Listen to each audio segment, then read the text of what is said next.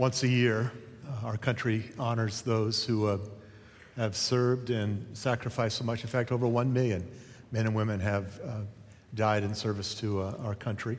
And many, like us, we also want to honor those who are actively involved in military or veterans. And so, if you are a veteran or uh, serving right now in any branch of the military, would you just stand so we can honor you right now? Please, just, go ahead, stand up. Thank you, guys. Wow, thank you. Thank you, guys. Thank you so much. It's good to remember and to honor those who have uh, served through uh, so many sacrifices they've made. And it's good to have a national holiday. You know, it's not the National Barbecue Day. It really is Memorial Day, and so I would encourage you to thank a vet, to thank someone, and to honor their memory. Most of us um, have friends or family members that we have paid tribute to. Um, and generally, often we do it with a memorial stone, a headstone of some sort uh, over their gravesite. Uh, most of you, again, you know that my grandson Phineas passed away uh, back in March of 2008. He only lived for about an hour after he was born. And without a doubt, losing him is one of the hardest things I've ever experienced. And I've talked about it, I've written about it, because hands down, in all of my years, it is without doubt the hardest thing uh, I've ever been through and our family's ever been through. But that's not the end of the story. The other part of this that is so important for you to understand is that during that time, uh, I felt God's presence, His comfort, His arm around me uh, more than I ever have in my life. And I remember that as well. I remember my grandson Phineas. He was an adorable little guy. And we planted a blue spruce in our backyard and put, in fact, this uh, memorial stone, I got a picture of it, right? Just took it this last week. This, this memorial stone at the, the base of that tree says, For Phineas, we will keep singing. And uh, I see that on a regular basis and remember him. And it's good. It's good to remember. Uh, besides the personal stones of remembrance that we set up at grave sites and other places of importance to us, there's national monuments. Uh, I got a picture of the Washington Monument. It's just reopened recently. And My wife and I had the opportunity to go there, I guess, five or six years ago, and it was incredible, quite moving. And that, if you don't know history, that actually is a monument that honors George Washington, the first president of our country. And not too far from there is the Veterans Memorial, uh, Vietnam Veterans Memorial. And I took this picture, and uh, I, I will never forget standing there uh, and watching the men and women as they put their name. In fact, I get choked up thinking about it. Um, finding a name of a friend or family member and laying hands on that wall and the tears there and the experience that. Most of us are familiar with the concept of memorial stones. And today, I want us to take a look at uh, this issue uh, from the Bible. Believe it or not, memorial stones started in the Word. In fact, all the way back in Genesis, Genesis chapter 28 is the very first memorial stone that's ever mentioned. And it's the story of a guy named Jacob and his experience uh, with God at Bethel. There's another one. The second includes Jacob again at a place called Mizpah. But we're going to be in Joshua chapter 4 today. If you've got your Bible, I encourage you to open up to Joshua, the fourth chapter. If you're new to the Word of God, uh, to the Bible, uh, it's in the Old Testament. It's actually, you, will find it right after the book of Deuteronomy, which is the fifth book. It's kind of big book, so go way back in the Old Testament, near the beginning, Deuteronomy, and then you'll find Joshua, and right after that, Joshua judges Ruth. So it's in between uh, Judges and Deuteronomy, the book of Joshua, and then we'll get there just a moment. What I want us to see today, and we'll be fairly brief, and we're going to finish with some more uh, worship and communion today. It's the ultimate memorial is communion. So we're going to finish with that today as well. But what I want us to see in this story is uh, an event that's not just significant for one family or for one man, like it was for uh, Jacob in Genesis 28, but this is a significant experience for the nation of Israel, and in truth, it holds significance for us as well. To pick it up in Joshua chapter 1, uh, chapter 4, excuse me, verse 1. Chapter 4, verse 1. When the whole nation had finished crossing the Jordan, the Lord said to Joshua, Choose 12 men from among the people, one from each of the tri- uh, tribes, and tell them to t- take up 12 stones from the middle of the Jordan, from right where the priests are standing, and carry them over with you, and put them down at the place where you stay tonight. Verse 4 So Joshua called together the 12 men he had appointed from the Israelites, one from each tribe, and said to them, Go over before the ark of the Lord your God in the middle of the Jordan. And each of you is to take up a stone on his shoulder. So these are not little pebbles, these are good sized shoulders. I'm sure he picked some good sized men. Take up a shoulder, a stone on his shoulder, according to the number of the tribes of Israel. Twelve men, twelve stones. To serve, and here it is, verse 6, as a sign among you. And in the future, when your children ask, What do these stones mean? Tell them that the flow of the Jordan was cut off before the ark of the covenant of the Lord. And when it, cro- uh, it crossed the Jordan, the waters of the Jordan were cut off. These stones are to be a memorial to the people of Israel forever. Verse 8 So the Israelites did as Joshua commanded them. And they took 12 stones from the middle of the Jordan, according to the number of the tribes of the Israelites, as the Lord had told Joshua. And they carried them over with them to their camp and they put them down. Joshua set up the 12 stones there that had been in the middle of the Jordan at the spot where the priests who carried the ark of the covenant had stood. And they are there to this day. Skip down to verse 14. That day the Lord exalted Joshua in the sight of all Israel, and they stood in awe of him all the days of his life as they stood in awe of Moses. Then the Lord said to Joshua, Command the priest carrying the Ark of the Covenant to come up out of the Jordan. Verse 17. So Joshua commanded the priest, Come up out of the Jordan. And the priest came up out of, out of the river carrying the Ark of the Covenant of the Lord. No sooner had they set their feet on dry ground than the waters of the Jordan returned to their place and ran it at flood stage as before. On the tenth day of the first month, the people went up from the Jordan and camped at Gilgal on the eastern border of Jericho. And Joshua set up at Gilgal the 12 stones that, had taken, that he'd taken from the Jordan. And here it is again. He said to the Israelites, In the future, when your descendants, when your kids and your grandkids and your kids' kids ask their parents, What do these stones mean? Why are they there? Tell them Israel crossed the Jordan on dry ground. Verse 23 For the Lord your God dried up the Jordan before you until you had crossed over. The Lord your God did to the Jordan what he did, had done to the Red Sea when he dried it up before us as we crossed over. Verse 24, this is the most important verse in this passage. He did this, God did this, so that all the peoples of the earth might know that the hand of the Lord is powerful, and so that you might always fear the Lord your God. Let me back up just a little bit, paint a picture of what's going on here. I want you to understand the context. In Joshua chapter 3, um, we see this miracle of the Jordan River stopping and and uh, the Israelites crossing. But the Israelites, for 40 years, for four decades, had been wandering in the wilderness. And if you're familiar with the story of the Exodus, uh, even if you've seen, you know, the Ten Commandments uh, with Charlton Heston, you know it's fairly accurate in the events that took place. They had been slaves for, for centuries in Egypt. Moses uh, and God and Aaron, you know, set them free. There was, they were delivered from the nation of, of Egypt and got part of the Red Sea and, and uh, they ended up at the border of the promised land. Probably a very similar spot to where they're at right now in Joshua 3 and 4.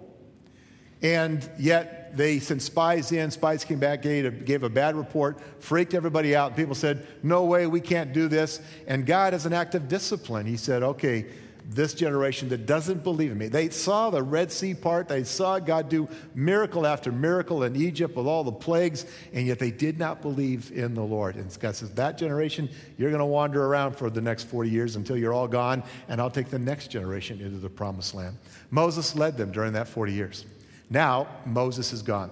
His heir apparent, the guy who was his sidekick, his number two for those 40 years, was a guy named Joshua. So there's a new generation and a new leader. Joshua is the only one among them that was a part of what took place over those 40 years. And they are about to experience another incredible miracle as they enter this next phase of their journey. The Jordan River is uh, where they're at. They're on the eastern border of this, and it's flood stage, um, which means that it probably was 90 to 100 feet wide, and at its deepest place, probably 10 to 12 feet deep. Normally, the Jordan River was this gentle flowing river, but now it's this raging beast at flood, flood stage. I was there over a year ago. I got a picture of the Jordan River Valley I want to show you. It's not a great picture, but you'll get an idea here that the valley runs from north to south. The Sea of Galilee is at the north, where, where Jesus spent a lot of his time, runs south all the way to the Dead Sea, which is, by the way, the lowest spot on earth. And this valley is about 75 miles long and about nine miles wide. And so, again, here's the picture. They're on the eastern border, border of uh, the Jordan River in a country that's now part of the, the world that's now called Jordan. And they're waiting, um, ready to enter to the promised land. And God tells Joshua to send the priest carrying the Ark of the Covenant. I'll explain that just a moment, a little bit more, to carry that into the river. The ark basically represented God's presence, his power, his, his promise, and it represented God's person, that he was with them. And we're told that the, the ark contained um, a golden jar of manna, Aaron's rod, which budded another miracle, and the two tablets containing the Ten Commandments. And it was a holy, one of the most holiest objects uh, in, uh, in the, the nation.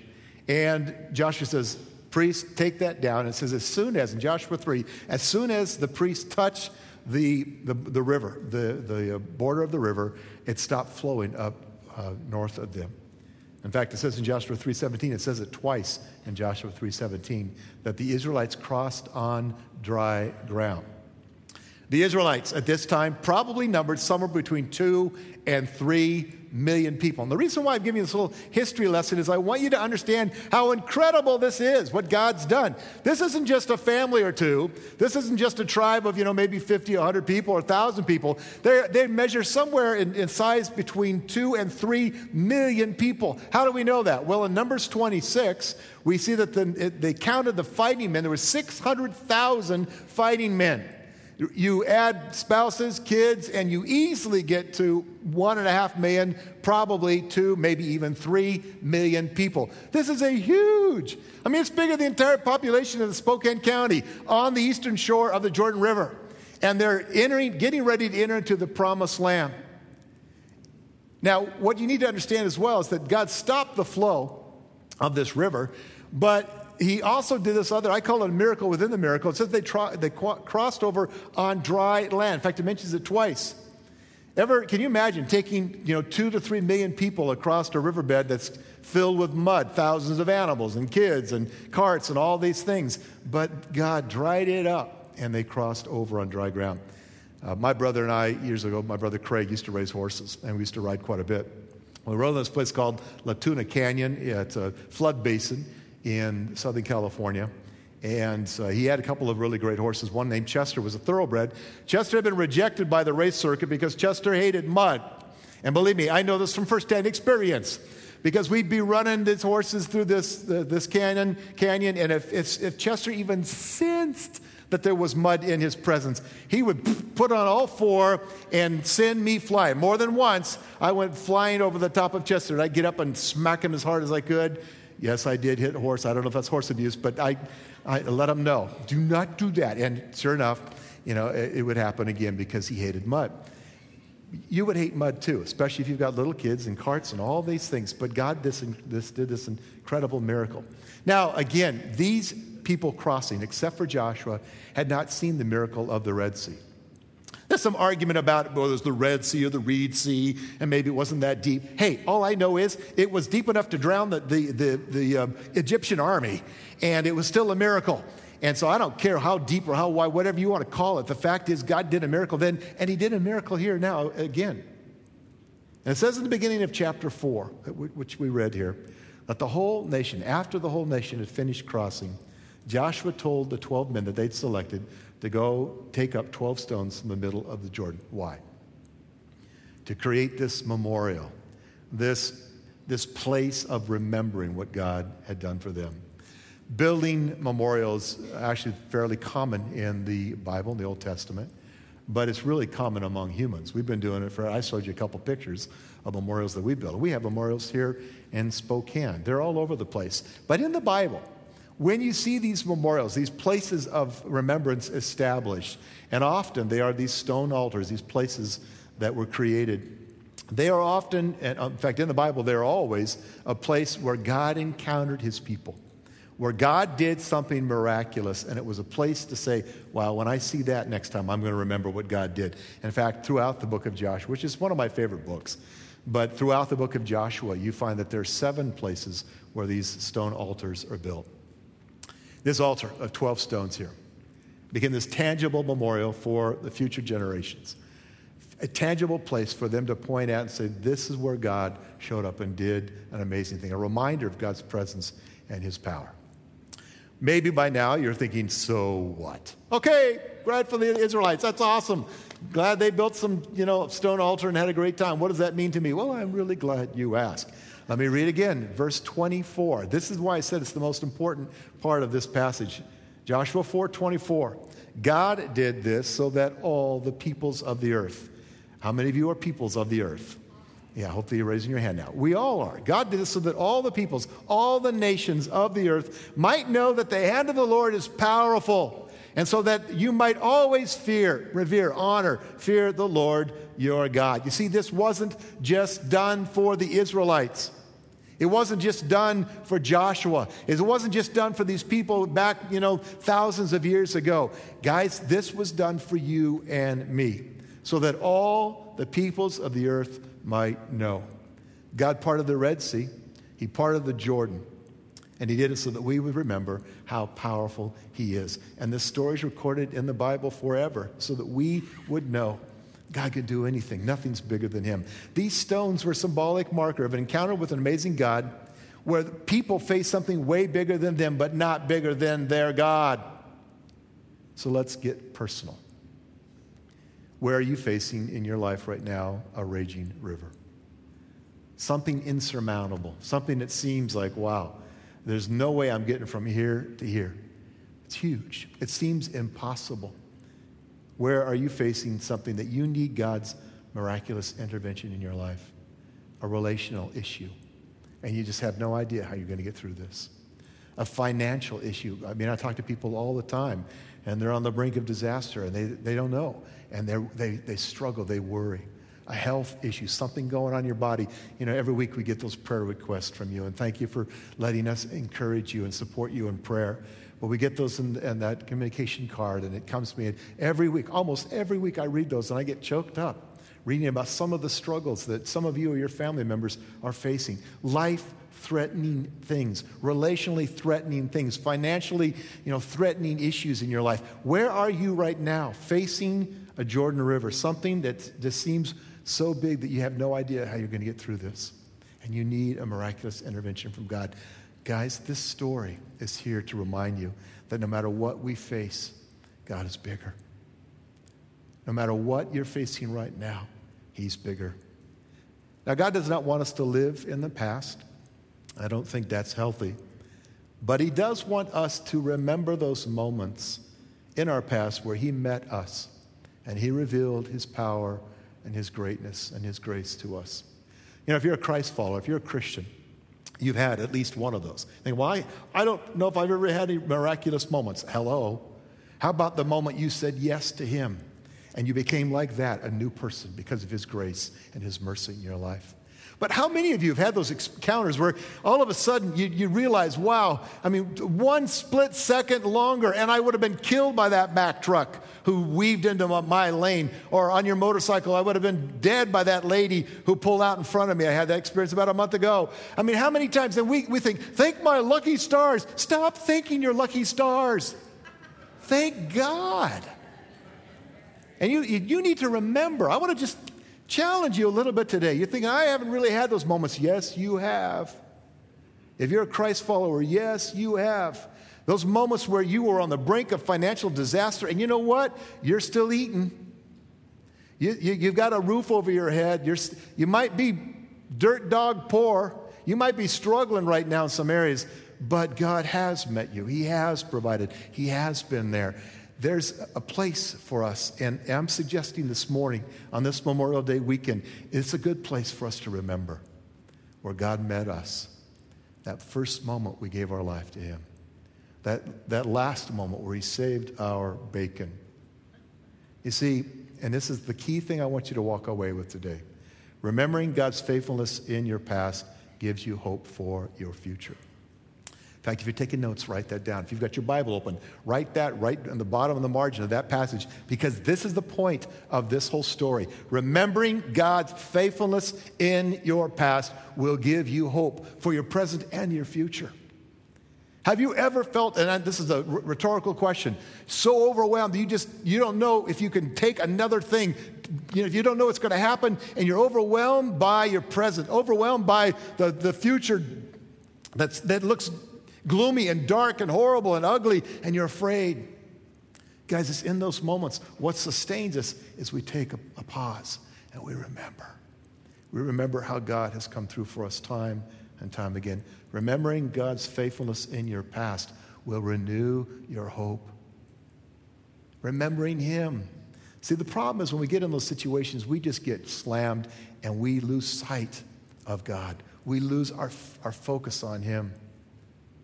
And we stop fixing our eyes on Him. We start fixing our eyes on the problem. What we need to do is turn mentally and emotionally, turn our perspective again to the Lord and say, Lord, you've been with me so many times.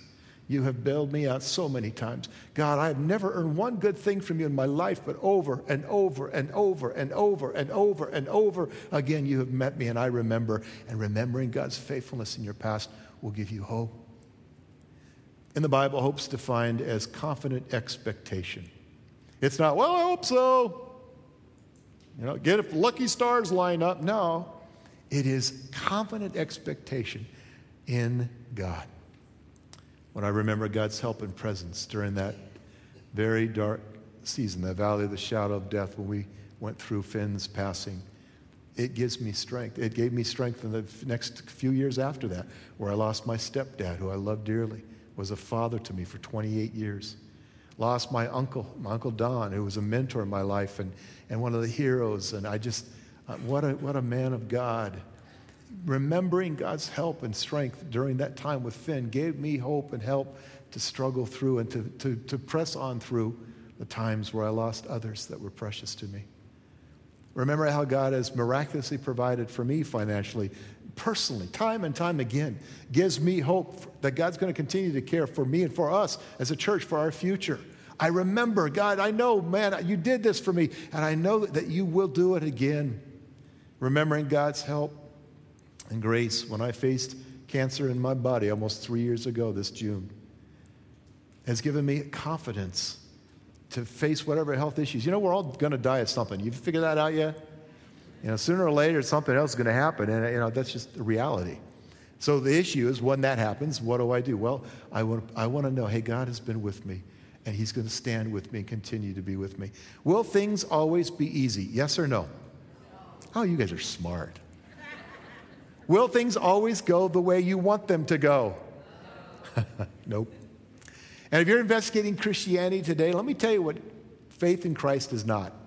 Faith in Jesus is not this magic pill that will fix all of your problems forever, on at least the problems on planet Earth. It's not. People say, well, I became a Christ follower, I gave my life to Jesus, and things got worse. Well, because then you entered into this battle now with between light and dark, and you're on the front line, and, and now you belong to Him. But here's what I can promise you you'll never be alone.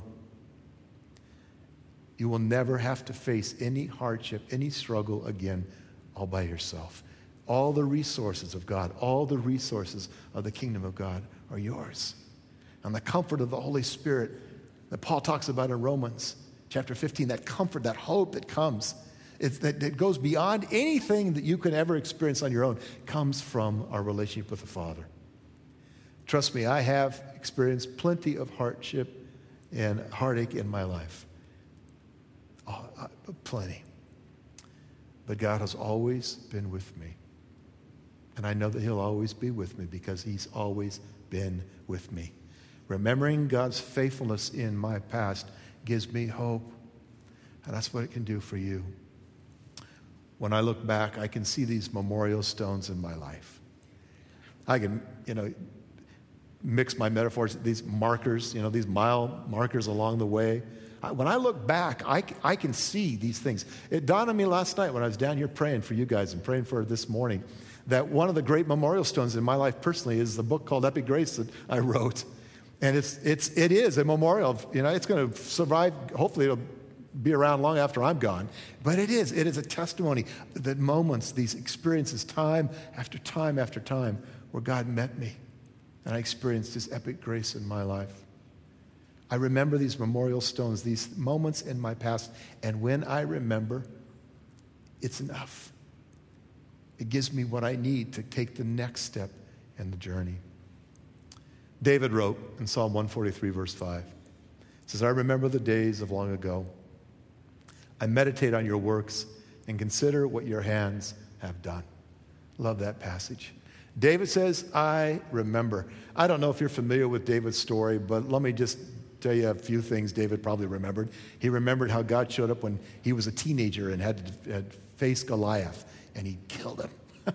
he remembered God showing up when he'd been anointed as king, and now he's running for his life from King Saul. He remembered how God protected him and spared him when his own son turned against him and tried to take over the kingdom. He remembered the grace of God in his life when he failed miserably with Bathsheba, and yet God forgave him. He remembered those things, and remembering God's presence in his past gave him hope for his present and his future. If you continue to read the book of Joshua, and you might want to do so this week, it's a great story. I love the story. But you'll see that the Israelites faced massive challenges. This whole thing about Christianity making your life easier, anybody who tells you that, they're lying. It makes it better, and you've got the answer, but it doesn't make it easier. And here they are entering now. This God just miraculously brought them into the promised land. And guess what they had to do next? Go to war. And the very first city they had to go against was Jericho these walls that were considered impenetrable and, and they couldn't get through them. And, and there's no way. And yet, again, God met them. And I'm, I am sure thinking, I know God showed up. He showed up here, he'll show up here. He showed up there, he'll show up here. I know he will. Remembering God's faithfulness in their past gave them hope for their future as they faced one enemy after another. Perhaps you're here this morning or you're listening online and you're struggling to trust God you're wrestling through whatever it is that's in your way, your own Jordan River right now, I want to encourage you. I want to ask you to reflect back on a moment or moments where God met you, where God revealed himself to you, and let that renew your hope. Let it renew your trust. Let it renew your confidence in him. my grandmother Cole, one last story, and then we're going to get ready to have communion together. My grandma Cole was an amazing woman. Stood about four foot nothing. Um, loved God. Uh, she was actually a, an author herself. Um, raised nine children. And when she was pregnant with the ninth, who happened to be my mama, my uh, grandfather, Grandpa Warren, was killed in a hunting accident. They were farmers in western Montana and uh, poor, struggling farmers. Eight kids and a ninth one in, in the oven. And my grandfather literally went out to hunt to put food on the table for his family. And some greenhorn shot him and he was killed in, accidentally in a hunting accident. At the time, and I've heard the story so many times, they literally they had $10 to their name. Okay, so imagine you are a, a family in western Montana, farming family, you, you got nothing, no money, you're literally, you know, not sure where your next meal is going to come from. You're pregnant and your husband is killed and you've got eight other kids at home. And I remember hearing the stories, and my grandmother, you know, she took care of me when I was little, and my mom worked full time. I mean, she just, I love her. I, and she passed away uh, when I was in high school, but I love her dearly. But I remember asking my grandma once, I said, Grandma, I don't know how you did. How did you face all these struggles? And she'd tell me stories. How did you do all of this? And how did you, how, are you worried about what's going to come? Are you worried about the future? And I remember my grandma Cole saying to me, Grandson, God has always been with me in, in my past, and so I know He will always be with me in my future. That's stuck. That's stuck. And it's been decades since she passed and she's been with the Lord.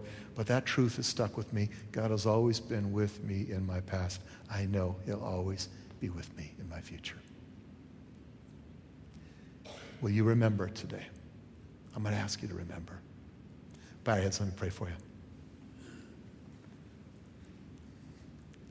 Lord, I look around this room and I, um, I know a lot of the stories parents struggling with kids, kids struggling with parents, people facing health issues, people without work, people, Lord, who just recently um, had their heart broken. And it's so hard, Jesus, I know, because I've been there. It's so hard to keep our eyes fixed on you. It's so hard to step into our future with hope unless we remember. And so, Lord, somehow today, on this Memorial Weekend, I pray that you turn our hearts to remember your faithfulness, your goodness to us, your presence in our life, your power in our life, your comfort in our life, God. And that that would give us what we need to take the next step. And then tomorrow, take the next step again. And the day after that, to take the next step. And to keep going because we know that we are not alone. Because we know that you have been with us and you will be with us. Remind us, Lord. And let that remembering renew our hope in you. Maybe you're here today and you've not yet started your walk as a Christ follower. And in just a moment, we're going to take communion. And it's just a cup of you know, grape juice and a cracker. It's, that's, that may be all it seems to you. But it, for us, it is remembering what Jesus did on the cross, where he sacrificed his all for us. And today, maybe you're here and you know it's time to say yes to God, to surrender your life to him. He gave up his all for you, and you know, okay, it's time for me to give up my all for him. And today, taking communion for you could be this very first act as a believer, as a disciple, as a follower of Jesus. And if that's your heart, that's your desire, then I'm going to ask you just make this simple prayer that I'm going to pray right now your prayer. Own these words Father, forgive me. I come to you asking you to forgive me for my past. I ask you to now take my life, I surrender it to you. And today, right here, this Memorial Weekend of 2014, I am choosing to follow you, to give my life to you because you gave your life for me. Thank you. Thank you for the grace I could never earn, for the forgiveness and love I could never earn. But I get it today. I get it. It's mine because of you. And if that's your heart, again, just say, Yes, God, that's me. Today, I surrender my life to you. Lord, seal in their hearts that this beginning for them is just that the beginning of a journey that will take them into eternity as they walk with you. But for all of us, help us to walk in the remembering that renews. And I pray it in Jesus' name. Amen. I'm going to ask you to remain seated. Wow, okay, that was quick. I need my Bible. Sorry. I want to read to you guys a passage, and uh, here's what we're going to do. The ushers, in fact, you guys can go ahead right now. They're going to hand out the elements. Take one and hold it. Don't, don't uh, take the uh, juice yet. Just take it. They're double cupped. On the bottom is a uh, cracker, and it's grape juice and cracker. Just take that and hold it, and we'll take it all together in just a moment. This is the ultimate memorial stone, the ultimate memorial that we can celebrate as a church. And where do I get that from? Well, Jesus said this in 1 Corinthians 11 23 to 25. For I received from the Lord what I passed on to you. This is Paul speaking. The Lord Jesus, on the night he was betrayed, took bread. And when he'd given thanks, he broke it and said, This is my body, which is for you. Do this in remembrance of me. In the same way, after supper, he took the cup, saying, This cup is the new covenant in my blood. Do this whenever you drink it in remembrance of me. Jesus, with his disciples in that night, established a memorial that he expected the church to participate in until he came back for us, until we're all together in heaven to do this as an act of remembering the greatest sacrifice made out of the greatest love for you and me. I'm asking you to remain seated as we sing. I know normally we stand. Remain seated. Let's worship, and then I'll come back and we'll take the elements together. I'm going to ask you to do something right now. Would you just uh, kneel if you're physically able to do so? And don't feel bad if you can't, but would you just kneel right where you're at right now? Father, we come uh, again honoring you for the great sacrifice you made in sending your one and only Son because of love. And we take this position uh, kneeling before you in humility and in surrender and in gratitude. We remember you, Jesus. We remember your body, which is broken for us. Take the bread now, which represents his body broken for you.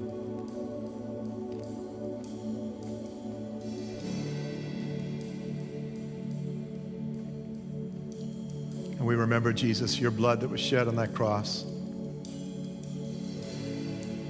You surrendered willingly, willingly for us. You sacrificed everything for us. And so we remember. And we remember that we, because of that blood, uh, kneel now and we'll walk out of here now forgiven because of you. Take the cup which represents his blood shed for the remission of your sins.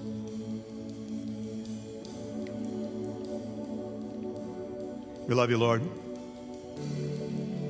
Burn in our hearts a memory of you that changes us now and changes us tomorrow and for the rest of our life. And I pray it in Jesus' name. Amen. We stand together, help somebody up.